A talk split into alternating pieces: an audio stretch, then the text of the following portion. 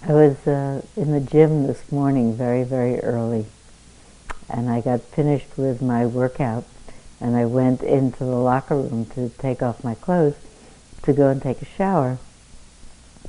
And uh, there was one other woman in the very aisle where I was, um, getting dressed as I came in. And as she was getting dressed and I was taking off my clothes, another woman came in and she had uh, been showering, coming in to get dressed. And you could tell by her body language, I didn't know either of these women, could just tell by the body language of this woman arriving on the scene that she was really in a dejected way. You know, everything that you could tell about a person, she just walked in such a really wounded way, and she just really looked down. And this other woman who apparently must have recognized that they must share this aisle in this locker room quite a lot.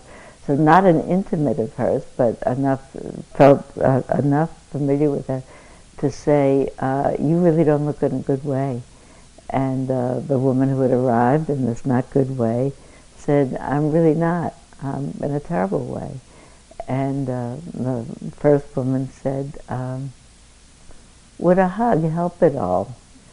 And uh, so that's actually a whole piece of the story. I just loved it that we are spontaneously so compassionate. Clearly, they're not friends, but and they're grown-up women, you know. But would a hug help at all? Something that you say to a three-year-old usually, but it was very sweet. Would a hug help at all? And uh, the hurting woman said, "No, it wouldn't." Uh, and uh, so the questioner then said, because um, nothing else was coming forth, she said, uh, is it something with the, maybe job insecurity? And I thought that's probably a good guess because there are three things. You know, either our health is in trouble, or our relationship is in trouble, or our job is in trouble. So it was a pretty good guess. She says the job insecurity. She said, and the hurting woman said, well, maybe that's a big part of it, she said, but I have only myself to blame. So at this point, I was really eager to listen to the end of the conversation. But clearly, I had taken off my clothes and I had to go take a shower. So I couldn't just hang. I was clearly eavesdropping otherwise. So I, I took my towel and I went to take a shower. And while I was in the shower, I, third, I thought about the line from uh, uh, the, the, the Taoist teaching, the person of Tao is not affected by praise or blame, came to my mind. And I thought to myself how my understanding of that has changed over the years. I, I think it's a most profound teaching. The person of wisdom is not affected by praise or blame. And I think in the beginning I used to think that meant the person with wisdom had such equanimity that anybody could say anything at all about them. Whatever, they could be rebuked, someone could tell them they had done a bad job, whatever. And they would have such equanimity that nothing would move them. I have a, a different understanding of it now. I, uh, well, here's a story within a story. In, um, and I reflected on this all the while I was showering uh, uh, 10 years ago, there was uh, a teaching at, in uh, Tucson. The Dalai Lama did teachings for a week on uh, the patience chapter in the Guide to the Bodhisattva's Way of Life. And there were 1,200 people in residence in the Sheraton Tucson for a week, took up the whole hotel, and every day His Holiness taught out of that particular chapter, did one after another, verse by verse, read the verse in Tibetan, did the exegesis of the text in Tibetan, and then the translator translated right next to him into English. And while the translator was translating, the Dalai Lama would appear to be reading the next verse and preparing himself, and the translator translated. And at one point, after many days had gone by, at one point the translator is talking away, and His Holiness sat up and looked at the translator and said, uh, "No, I didn't say that. I." said this. And the translator said to him, no, you actually said this. And he said, no, it's this. And the translator said, no, Your Holiness, it's that. and the Dalai Lama looked back in the text, and it was actually it wasn't that it was a small uh, grammatical thing. It wasn't that, but anyway, he looked back in the text, looked it over, looked it over, looked it over. Then he looked up, and he laughed his little laugh, which is you know characteristic little laugh. He goes, ha, and then he looked at it, and he said, "You're right. I made a mistake." In front of 1,200 people. It was absolutely nothing to him, and I loved it. I, th- I was there for a week. I was exalted for the entire week, and I think that was probably the moment that affected me the most. I made a mistake in front of 1,200 people. If I make a mistake, it pains me terribly. I'm mortified. I think about it, worry about how many people. It's nothing to him. And I realize that it's nothing to him because he knows that there's no one there who made the mistake. It's nothing at all. That his sense of a self that he identifies with, the person of wisdom is not affected by praise or blame, by the idea that he or she made a mistake or didn't make a mistake. There isn't anybody there who makes mistakes. Things happen. And sometimes they're right, sometimes they're wrong. But it's not a matter of praise or blame. If you don't have an identity that you have to keep buoyed up, you have nothing to worry about. It has even, I was, as I was reflecting, this is all in the space of a shower, reflecting about that it's not only a deep awareness of the emptiness of separate self, the non-existence of separate self, but it's also a very deep understanding of karma. What happens, happens we when we say when this woman who had come in and apparently had had a problem on the job, I blame myself for it. Blame is so completely extra. I thought of saying that to her, but I restrained myself. I was hoping that she would get that. Because the, the idea when we blame ourselves is I should have done it another way, I could have done it another way. We couldn't have done it another way. How it happened is the only way it could have happened, given the karma of that moment sometimes we do things that aren't so skillful. Sometimes we, so to speak, make mistakes. Sometimes we do things that are really hurtful. But it couldn't have been different. It couldn't have been different. In the future, it could be different. And in fact, the awareness of it was hurtful, it wasn't a wise action, and the feeling the pain of that, I did something that was, something happened that was hurtful is actually integral and pivotal to not doing it again. So it's important not to say, it doesn't matter. It matters. But there isn't an I who could have done it differently, and it couldn't have happened differently. That's what's extra. What was really amazing is I went back out to get dressed, and these two women are by this point dressed, and great peals of laughter are coming out from that corner of the locker room where I've just left this woman in a very sad shape. This other woman trying to help her out now, apparently profoundly depressed. She said, and they're laughing, and the, the really uh, the woman who had been hurting was saying, you know, it's the first time I laughed in two weeks. I was really happy about that. And I thought to myself, they didn't need my intervention and my Dharma teaching about you know, blame is extra. They did it themselves in the few minutes that I took a shower. And the woman who apparently had made this mistake in her work said, you know, I bet it's all going to turn out for the good, you know, because I really learned from that experience. It wasn't such a cool response that I had, and I'm just going to have to deal with it. And, suck it up and continue on. But I thought, whoa, people have such fortitude. We're so good. Know, so hard to be a person.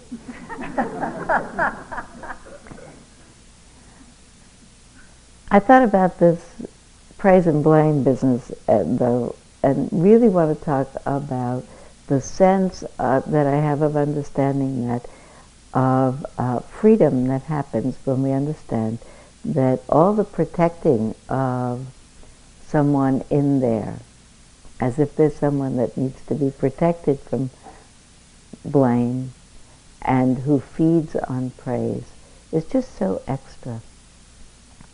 And I want to get there by going back to what Guy said several nights ago now, where uh, he uh, said the, the phrase that the Dalai Lama had used. I heard him say that uh, one of the troubles that people get into, people worldwide get into, is the trouble, the extra trouble of self-cherishing. And I wanted to talk a little bit about cherishing, about self-cherishing in contrast to other cherishing, and about self-cherishing with a capital S, the cherishing of the notion that there's a separate little person in here, an observer of the show and an owner, a writer of the script, an owner, a recipient of everything that happens. That self. So cherishing, self-cherishing, and self-capital S cherishing.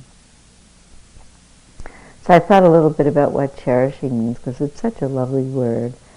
Um, I thought about uh, treating with kindness is a good um, definition of cherishing, synonym. I think it evokes for me feelings of tenderness. We cherish something that's fragile. We take care of it, as a cherished possession. When we feel something is fragile, it brings up, I think, the natural cherishing capacity of the heart. These two women in the gym were a good example this morning. They don't know each other well. I'm sure they don't, because here was the questioner needing to feel her way along. But responding, as both of us were, to the fact that this woman had really sad body language. I had a similar experience myself. Uh, just a little bit ago, I was traveling on the East Coast. I took the train from Philadelphia to New York, um, I read the paper that was morning, and I, uh, characteristically, I'm awake and energetic in the morning. I got on the train and uh, I read the newspaper, and the news, as you know, for all these months has been so frightening. And that morning was a particularly scary reading of the news. And um, so very soon into the trip, I uh, read the newspaper and I felt a wave of such tremendous sleepiness come over me. And I just folded up my newspaper, I put it away, and um, I knew I needed to take a nap. And I had to be in New York and teach that day. So I said to the young woman next to me, I said, uh, I need to take a nap now. Will you wake me in 20 minutes, please? I need to have some time before we get to New York. And she said, of course. And then she said, are you okay? And I said, I'm okay. Are you okay? And she said, no, I'm not. And my whole sleepiness went out of me. Didn't it go out of you in that moment? Wasn't that startling? Didn't you know that if you were in that kind of a circumstance and the person next to you said, no, I'm not, that we wake up right in that minute I thought about that. The story has more, but that's really the most important part of the story. I think that the natural movement of our heart is in compassionate response to the awareness of suffering. I think it wakes us up from whatever kind of a state, actually pulls us out of ourselves. I could help. And in fact, I talked to her for most of the rest of the trip. We talked, I, can I help you? And she said, well, you know, I read the newspaper earlier this morning, indicating the newspaper on my lap. And she said, it's really scary. And we talked about that for a while. And we came to the end of that conversation. And uh, I, she said, you didn't get to have your nap yet. I'm sorry. I said, no, I'm all right. And I thought that that conversation had ended. And she said, I'm also worried about my job. And so we talked about that for a while and her job in New York. And I thought to myself, she told me about the project she was doing. I don't know anything about her kind of work, but I realized that what she needed, really what I needed as well, what we both needed in that moment, was to connect. It didn't matter that I don't know how to do her job. It mattered that I could listen to her, and it mattered that she could say it. I think the truth is that we none of us are okay. That that's the key question. Are you okay? No, we're not. We are all in lives, as we have been hearing from talk after talk every night, where the fabric of life itself is by its very nature essentially broken. It can't work out. Everything is fragile. Everything that takes form has a limited life, and it's fragile in this life. We have the problems having taken form of needing to keep this body all right, needing to keep the life going, needing to keep the job going, needing to keep the relationship going. And it, however well we do it, they won't last any of them anyway. It's really a job that we need to be doing and want to be doing and don't want to let go of and suffer in because we struggle in all the while. It's quite an amazing predicament that we're in. Everything, the body, the life, the relationship, making relentless demands. Not able to get comfortable the whole life, really, for little bits of time but it doesn't stay. And on top of that, we each of us have our personal life stories, on top of the givens of being in a life, in a body, in a world. We each of us have our own history, our own cultural history, our own family history, our own life experiences. I noticed on the uh, registration forms that this is the first year we have now quite a complex registration form with all kinds of questions. And they're appropriate questions. It's really valuable for us to know about any kind of health challenges that people have, and it's valuable for us to know about any particular kinds of um, life challenges that people have been presented with that are out of the ordinary. But I, re- I realize as I look at them and it says, have you ever been abused as a child? Was it this kind of abuse or that kind of abuse? It's tragic what happens to us, really just in addition to being a person in a form, in a life, so many things happen to us. I think often, if we got it, that whether or not we have checked off those abuse questions as yes or no, that we have all of us come through all kinds of challenges to get to be here. It's heroic to be alive, and we are all managing with whatever has happened to us. For some people, some lifetimes seem easier than others and fortunate. But everyone has something. I think if we got that, that not only all of us, but the whole world has something, we have the sense suddenly that it's a hospital, really. So it's a rehab ward, one large, enormous re- rehab ward.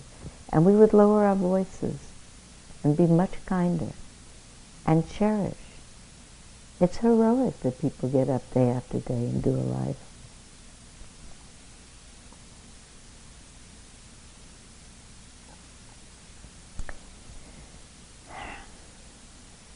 I think that compassion is what comes in response to that awareness that life is dear and difficult.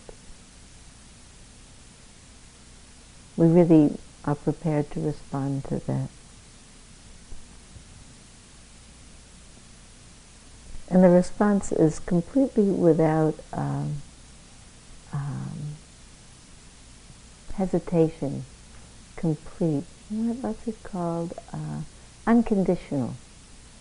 When we realize how fragile life is, that we really are all, in spite of anything we do, how good care we take of ourselves, going to die. the phone calls on uh, September 11th, a year and a half ago, of the people who knew they were going to die, all only said, I love you. Nobody said, I never really liked your mother-in-law, or that you never came on time to appointments, or you didn't take my needs into consideration. Nobody said any of those things. They said, I love you. Because fundamentally, we are all broken, trying so hard to stumble to the finish line. The best thing, the only thing that we can really say to each other is, I love you. Cherish each other in our valiant attempts to do this. There's a line in the Dhammapada that says, anyone who realizes impermanence ceases to be contentious. What will we fight about? We are all on the same team.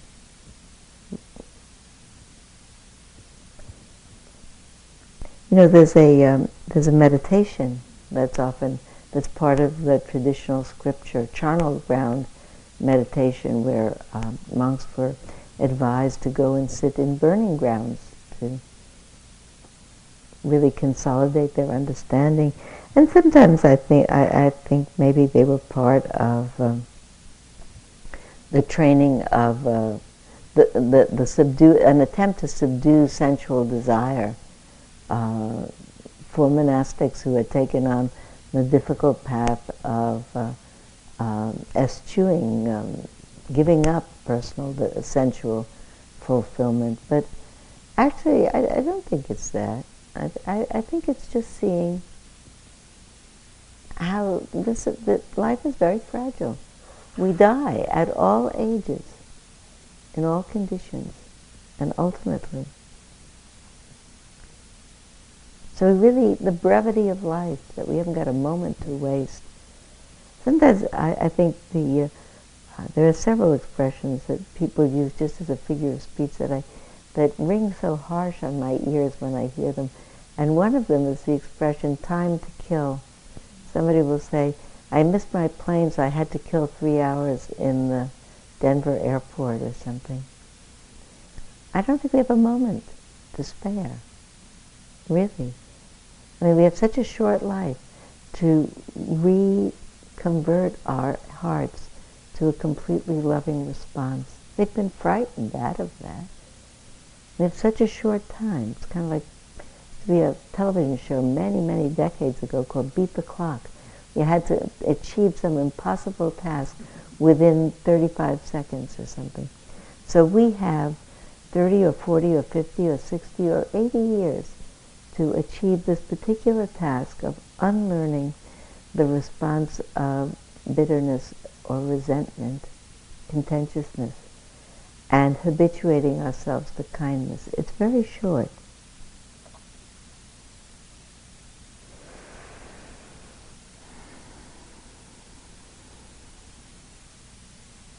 It's kindness to ourselves as well, not just kindness to other people. It's really every moment converted to offering solace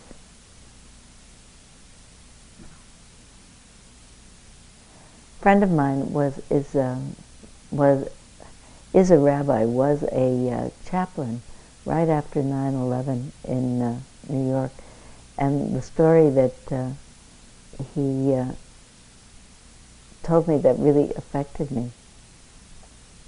Uh, that I rem- the image of which I carry with me is he said uh, his particular task was to go to for months afterwards this particular um, large, large building. I think it was a, a harbor building uh, that was a place where people could come with different kinds of difficulties. If you needed um, to file for Social Security benefits, if you uh, still hadn't done a death certificate, if you were out of a job and you didn't know how to file for unemployment insurance, whatever problem you had associated with that day, including the problem of personal grief and bereavement, you came there. And there were people who were from the Social Security and people from uh, unemployment and workmen's compensation and all different kinds of specialties in that big hangar-like building. And he said the chaplains walk around and uh, they're the people who people talk to uh, and uh, our job is to bring people to the people they need to connect with to get the job they need to have done done. And sometimes they just need to talk to somebody, and then we talk to them.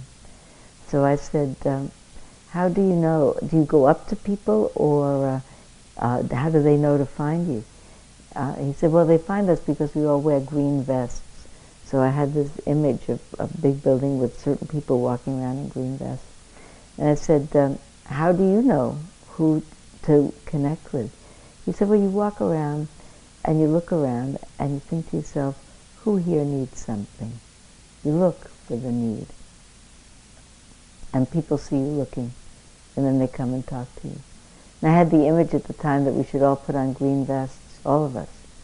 The whole world should put on green vests. We should just walk around with green vests, looking at each other and thinking, what do you need? Because everybody needs something. And we could look at ourselves too and say, what do you need? I've talked to people today and yesterday and the day before and probably tomorrow who are, we are all so dear and we're all so compassionate and we're all so kind. And often I have to say to people, you remember to be kind to yourself. You could offer yourself some solace. This is very hard work to sit here and look at the pain of your heart. You don't have to do it every second. Or you can look at it and say to yourself, I'm in pain. I'm in terrible pain. I'm really in pain. This is the way it feels. Everything that arises passes away. I surely wish this would pass away. May I be peaceful. May I be happy. May I be free of suffering. Sometimes people say, should I do metta? Should I do vipassana? I think they do each other. And they are each other. If I pay attention, I will wish myself well and hold myself in kindness when I need to. Sometimes it takes me a long time to do it. I think because I, I mean, it may be true for you, it is true for me. It's hard for me to recognize that I'm in pain. It's a little scary. So I think I wait for a while. Maybe I'm hoping that someone else will notice and take care of me. Maybe that's a part of it. Ultimately, it remains for me to notice and say to myself, Sylvia, you're in pain. I am. What do you want? May I be peaceful. May I be happy. So I thought I want to talk a little bit about other cherishing and self-cherishing by starting with um, the reflection of the Dalai Lama of uh, why it's very helpful to think about all the other people in the world, the six billion other people in the world. He taught it particularly in terms of, as, as when I heard it, in terms of thinking of the good fortune of other people in the world. He said, if you cherish other people as if they're your kin, you have a very much larger possibility of experience joy in your life because the moments of joy in one's own life are brief and uh, intermittent. Means that if you have, instead of just your own joy to be uh, delighting in, if you add in six billion other people, you get a much better chance of spending some time joyful. The odds get better for it. But I, and I'm thinking about it today, and I was thinking as well, though, that it works both ways. Because if I take in those six billion people as kin, then I take in their suffering as well. If I look up and I see the joys here and here and here and here, I cannot do other but see the pain and the suffering of all of them. And the list that Guy did the other night of the half of the world that goes to sleep hungry, and the more than half that doesn't have a safe place to live, and the numbers involved in war going on right now, the numbers of people who are sick with medicines in the world that can treat them that don't have access to it. Everyone who is suffering. Sometimes people leave retreats though, and they say, I'm afraid to go in the world. I'm afraid to go back. I'm afraid I've become too vulnerable. And I really um, tried to say in the kindest way, uh, I actually don't think there's such a thing as too vulnerable. I am hopeful that we will become too vulnerable, that the whole world will become too vulnerable. I think if the whole world became too vulnerable, we would all sit down and cry together and then do it in a better way this life. Cherish each other more. Heal this planet from the poverty and the starvation. Teach everyone to read. Tell everyone go home and have dinner with your family and they could.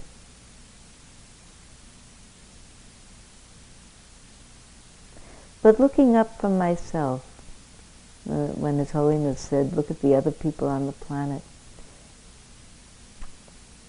it's the other people on the planet who I think keep saving me from getting lost in the morass of my own pain. That, that's the story of speaking out to that woman in the train would you uh, wake me from my nap? And the two of us, you know, when, when I got off in New York and left her, we talked practically all the way there, I realized that we had not told each other our names. And it didn't matter. Hasn't, it's no significance, whatever her name is. We had connected on the level of being human beings in the world with pain and with worry.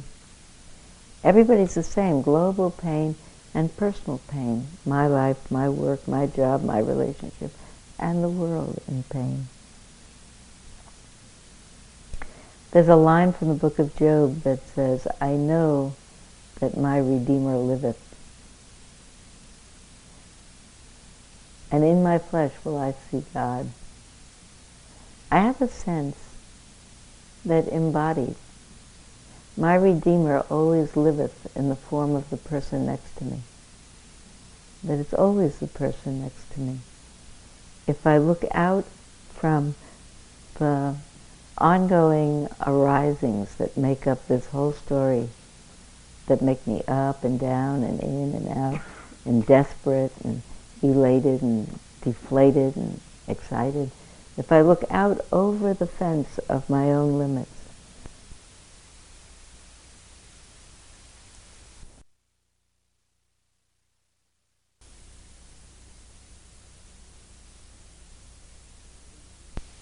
my redeemer from the constant harangue of my own story is always the person next to me. Are you okay?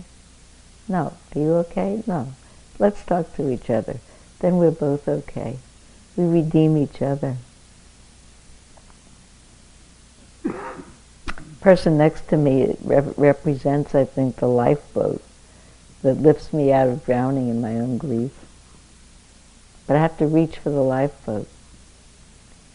And one of the things I realized is every time I reach for the lifeboat and someone gives me their hand, they're not just holding mine, I'm holding theirs as well. Both hands get held. I think it's about connections and reaching. In the actual life with the actual hands, or alone, in the sanctity and privacy of our own hearts in our metta practice, we can be here reaching out to the whole world and touching them. We can live in seclusion and hold the whole world in our heart. It's not about being in a certain place or living in a certain way. It's about looking out and saying, I'm part of this whole folk, this whole world of people, this whole plane of existence of human beings.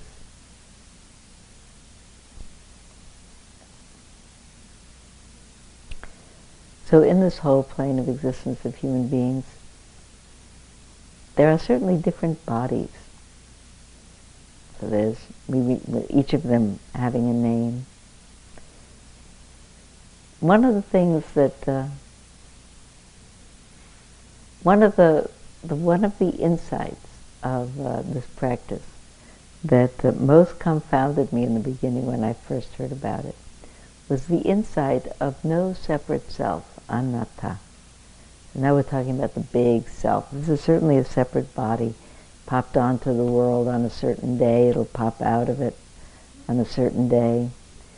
But the sense that we all have that uh, there's someone who lives in here, who's looking out through these eyes, or who hears between these ears, who is the author of this play, and the hero or the heroine of it, or the victim, um, that there's some piece in here that is separate from everything else, that lives somehow in relationship to everything else, that needs to be protected. That self, cherishing that self. That cherishing is holding on to the sense that there is someone in here whose compelling needs need to be met. Actually, it turns out to be the opposite. It's the compelling needs that construct the sense that there is someone in there who has them. You know, when I first started practicing, uh, I heard probably my first or my second or third talk about the three characteristics of existence, just as we've done them here. And uh, people taught about uh, impermanence, and I certainly got that. And they talked about suffering, and I got that. And then they talked about no separate self, and I thought they're completely wrong. Uh, there certainly is a separate self. I feel myself to be me. But two out of three I thought was pretty good. And I liked the rest of what they said, so I decided to stay. it's an elusive uh, awareness. We're so used to identifying in that particular way. Even today I got an email, one of those joke emails. It's a list of uh, mocking remarks couched in Dharma language. It's actually quite funny. One of the remarks was, uh, if there is no self, whose arthritis is this? I mean, we feel like that. Ten years ago, um, my husband and I and James were uh, part of a group of people who went to uh, India to uh, study with uh, Sri Punja, Punjaji, wonderful teacher in the Advaita tradition, no longer living. And uh, that's a tradition that teaches very much from the point of view of the non-dual. And uh, we spent three weeks there, I think, and it was wonderful. We were just, we'd go to darshan every day. Everyone was exalted. It was a wonderful feeling to be there. And it's so clear. Punja, Punjaji was such a skillful teacher, and he would direct one after another people in individual dialogues. He would direct them to the experience of no separate self. Someone would come in and say, I got up this morning and I was really uh, fatigued or I was really perplexed. And he would say something like, where is the I that's perplexed? And they'd suddenly get it. Where is the I that's perplexed? Because it's not per- perplexion or whatever is not there at that moment. So the I that's perplexed, and they'd suddenly get it and they'd burst into laughter. And it was an exalted feeling for the whole group. Everybody got it because that sort of moment of shared understanding of a truth is it's exotic and it's thrilling. Anyway, we spent some weeks there, and we came back into our life here. And not that long afterwards, um, something happened in the course of the day. I can't remember what it was. I actually don't even remember which one of my children was involved in the story. One or another of them, the now adult children, but um, even then adult children. But when I, my husband and I met at the end of the day and we were recounting the day, I said about whichever son or daughter it was, I said, I'm so annoyed, so angry at so-and-so. This and this happened and I'm so angry at them. And he said in his best Punjaji way, he said, where is the I that's angry? And I said, don't give me any of that guff. Uh, you know that there's no I. I know that there's no I. There's no I here and there's no I there. But anger exists and suffering exists. And that's really an important thing to recognize. You don't have to have an I to suffer. Actually, the I is completely separate. I mean, suffering exists. It doesn't, anger exists and anger is suffering. You don't have to feel it's my anger to have it hurt. Anger is suffering. It is suffering. Pain is pain. Anger is anger. Anger is suffering. Worry is suffering. Fear is suffering. Every afflictive emotion that tightens the mind is suffering. Doesn't matter if it belongs to somebody or not. It's extra, actually. It's like a flu. When you have the flu, it's very unpleasant, but nobody imagines that they are the flu. Just the flu is here. The flu is here, and in two days the flu won't be here. But currently the flu is here. That's the same. Anger is here. After a while it won't be. Despair is here. After a while it won't be. Owning it is extra. It makes all kinds of problems because then you have to think, People say this sometimes. They say, I am filled with anger. Well, you know, where? Um, or I'm a very angry person. That's such a bad opinion to have of oneself. I mean, it might be true to say, you know, one of the things that's true is that anger arises with me quite easily. I mean, some people have a shorter fuse than others. They're just wired that way. But why take on the, the, the pain of, of that sort of identification? I'm a very angry person. I am a greedy person. People have different metabolism, different karma, different neurology. Different afflictive emotions arise in different amounts at different times, that's all.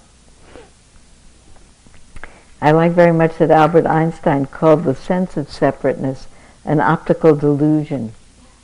And often we talk about optical illusions, we think that uh, there's someone who owns an experience because an experience happens. There's no one who owns anything, really. It's like thoughts. We think because, I guess it was uh, Descartes who said, Descartes who said, "Je pense donc je suis." I think, therefore I am. I think it's exactly not that. Thoughts happen. They don't necessarily construct a thinker. They just happen. There's some sort of uh, cerebral process that makes thoughts out of impressions. It's a lucky thing. Then we can make ra- then rational decisions happen. Memory propels us home to houses that are the ones we should be in. You notice I'm leaving out all the I's in that sentence. Life unfolds in a way that we can live together without there being anybody at home. Actually, I think about that sometimes in terms of the fact when I'm on the highway and I think to myself, everybody, all this heavy machinery rolling up and down the highway and no one, any of them. gives you quite a scare when you think about it all of a sudden.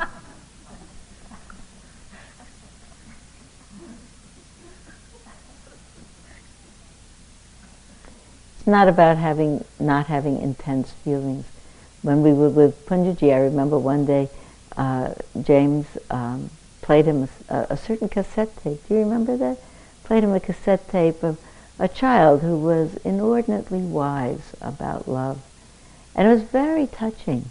And uh, it was particularly touching to watch the two of them together because the tape wasn't so clear and Punjaji couldn't hear so well, and so James would have to, James had brought the tape, he'd play one sentence, and then he'd have to explain it to Punjaji, and then he'd play the next sentence, and then he'd repeat it to him, the next sentence and repeat it to him. And uh, all of a sudden, when it got to the denouement, the most touching line, all of a sudden, Punjaji burst into tears. So we all, you know, sitting there. Everyone who'd been taking photos of this whole interchange put away the camera. You don't want to take a picture of the guru crying or James looking dismayed about having caused the guru to cry. and, uh, it's a very touching moment, actually. And you think, what's going to happen next? And he cried for a minute or two, and then he stopped. And then it was finished. And then he looked at someone else and he said, uh, "Did you get your plane, your train tickets to Benares yet? It's just finished. It just happened."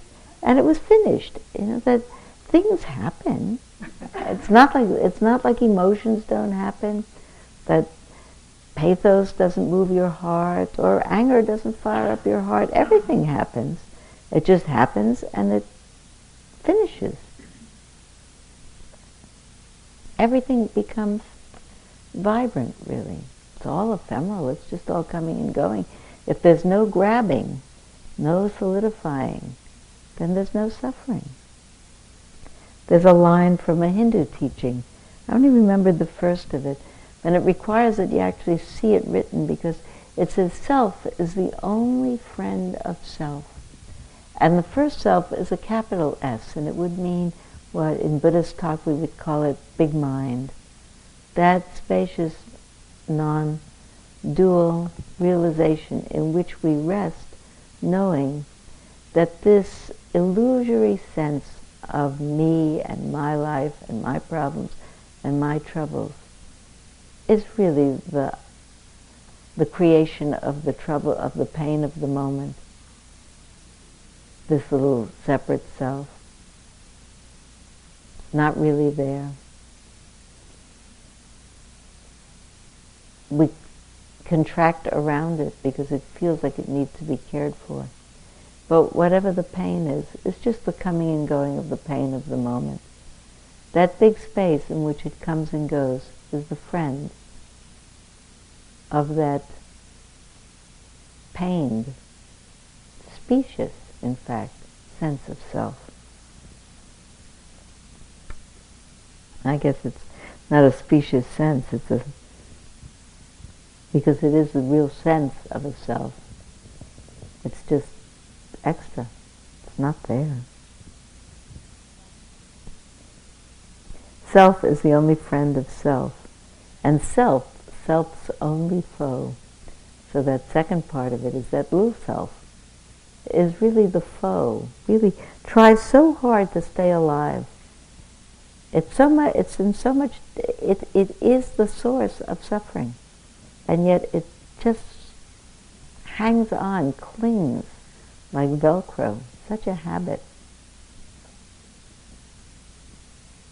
Sometimes people have the sense, you know, if I just relaxed, my mind would just be completely spacious, but then I wouldn't remember who I was.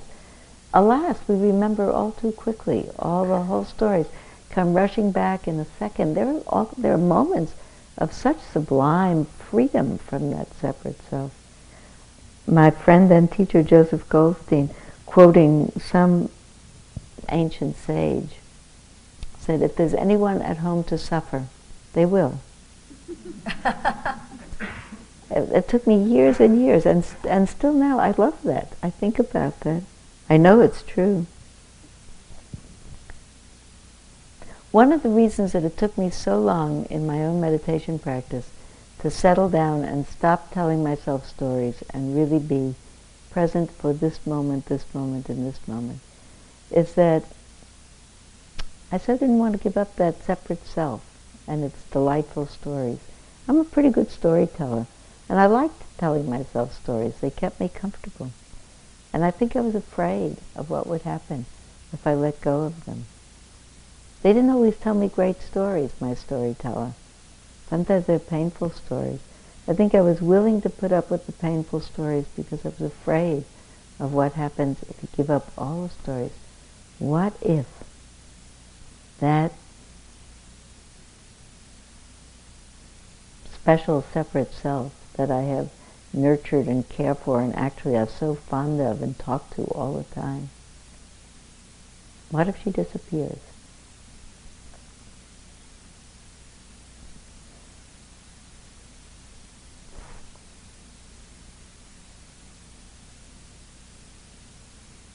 Maybe it's a little bit like um, presiding at your own death. I thought about it the other day when I talked about um, this practice, presiding at your own death. That death of a sense of a separate of that separate self. It wasn't there, you know, but anyway, letting it go feels like. I thought about it the other day, and only talked about it a little bit when I talked about ardency. Remember I said I'd been listening to an aria, a Mozart, a Mozart aria, where the tenor in his ardency is singing, I would die for this prize. And I was thinking about what, and I said about what would we give our lives from, for. And I thought about today, what, what are, are we ardent enough to let that sense of a separate self die? That is, I think, what dies in this process. It's not us. It's not the body. What actually dies is, an idea. Nothing really dies. It's just an idea that there's someone there.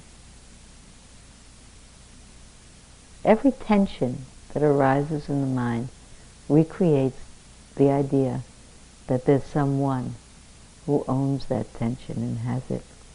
Every tension that arises in the mind, unrecognized, recreates the sense of a separate self. We have all the time impressions and responses. We're supposed to. It's supposed to be true that tension arises in the mind. It's a good thing. We know how to take care of ourselves. Get cold. We think, I'm cold. And we put on a sweater. We don't think coldness arose Uh, on a on a moment to moment level, it makes it, first of all that's the way that we take care of ourselves. We are self oriented, but somehow knowing that that self orientation is a product of tension arising. It disappears when the tensions are gone. Begins to dehabituate the mind from the idea that there is someone perpetually there. See through the habit. We deconstruct the habit of protecting that separate self. And say, I have to give up the self. It's actually not, that's not true because we can't give up something that wasn't there. Giving up the idea that it was there. We're actually giving up ignorance. We're getting wiser. That's what James was talking about last night. We sit here and this comes and carries on and for a while there's a storm and then it's gone. And then there's another storm and then it's gone. And any number of people come into interviews and they say, remember that storm of yesterday? It's gone. And, you know, then the next day again, of course, there'll be another storm and another storm. And sometimes I think why we come here so long is just to have enough storms pass that we kind of know after a while that's what's happened. Storms arise, they pass away. Storms arise, they pass away. It's not supposed to be different from that. It's kind of like the weather channel. Storms arise, and pass away, and they arise and pass away according to conditions. It's not a problem about the storms. The problem if we think that the storm is going to stay there forever and that it's a mistake, the storm, the storms are lawful and they pass. We don't become different people in terms of our personality. I worried about that. Uh-oh.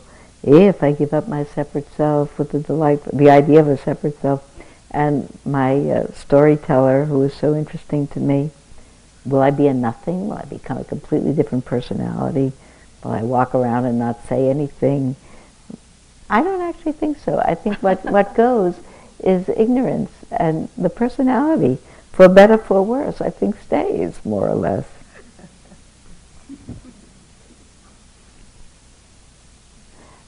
many, many years ago, um, our friend Jack Kornfield, then my teacher, said to me something on retreat. I said, I see so clearly this particular personality habit of mine. I can't bear it. It's just so unpleasant to me. I'm so dramatic. I just I'm just make such a deal out of everything. I said, from now on, get, it's just painful to me to realize that I'm not going to do it anymore. When I get home, you see a new person. And he said, I don't think so.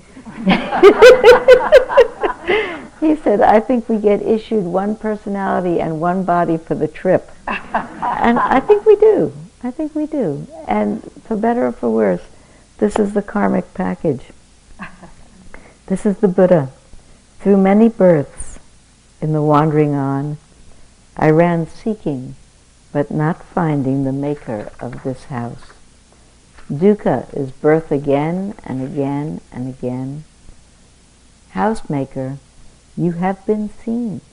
You shall not make a house again. All your beams are broken up. The ridgepole is destroyed. The mind has gone to the unconditioned, to cessation, to the destruction of craving. It has arrived.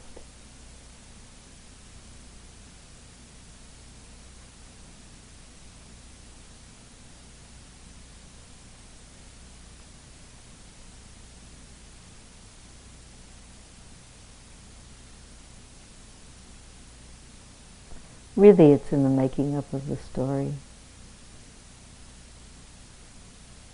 And how the story gets tell, told. And the habits of the mind that make up the story. We are deconstructing the habit that takes the story personally. Maybe that's all we're doing.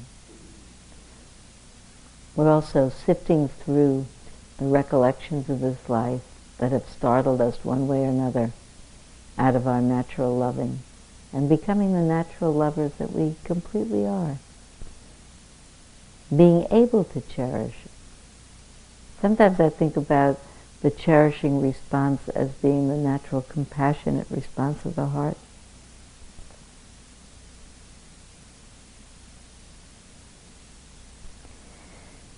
That we hold this world tenderly, that we cherish it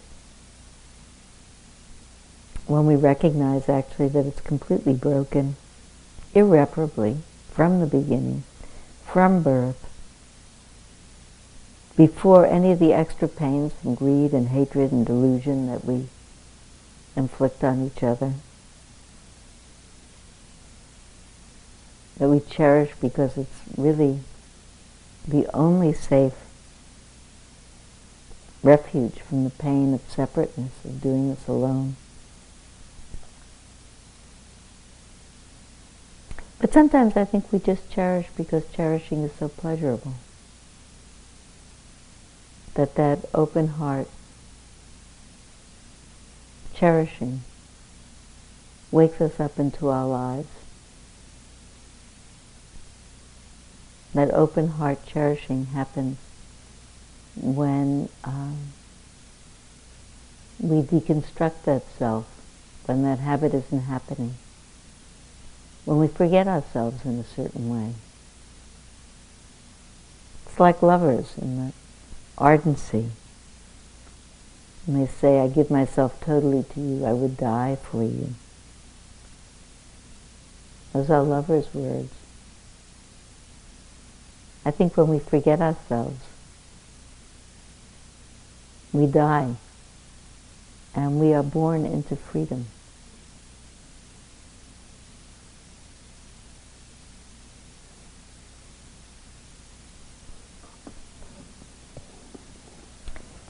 I thought I would read to finish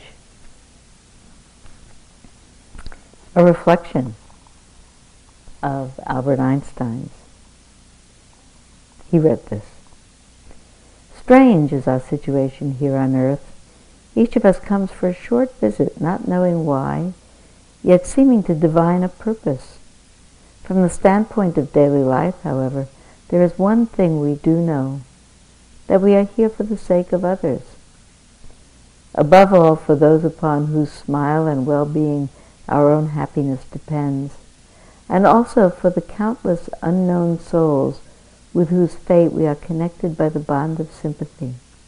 Many times a day I realize how much my own inner and outer life is built upon the labors of my fellow men, both living and dead, and how earnestly I must exert myself in order to give in return as much as I have received and I'm still receiving. So we'll sit for just a minute.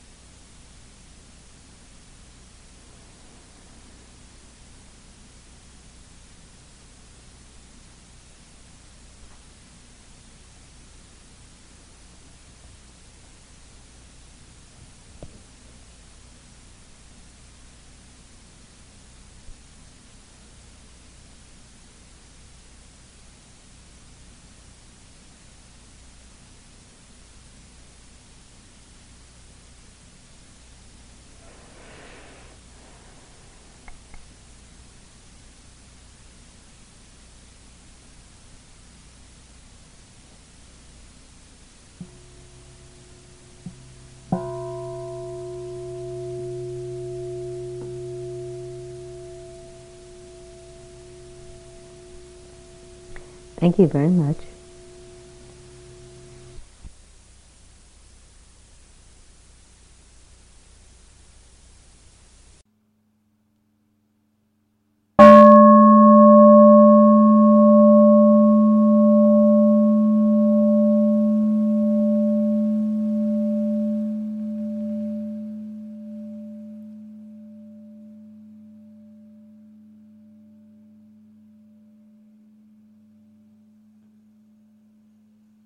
This talk was given by Sylvia Boorstein at Spirit Rock Meditation Center on February 11, 2003.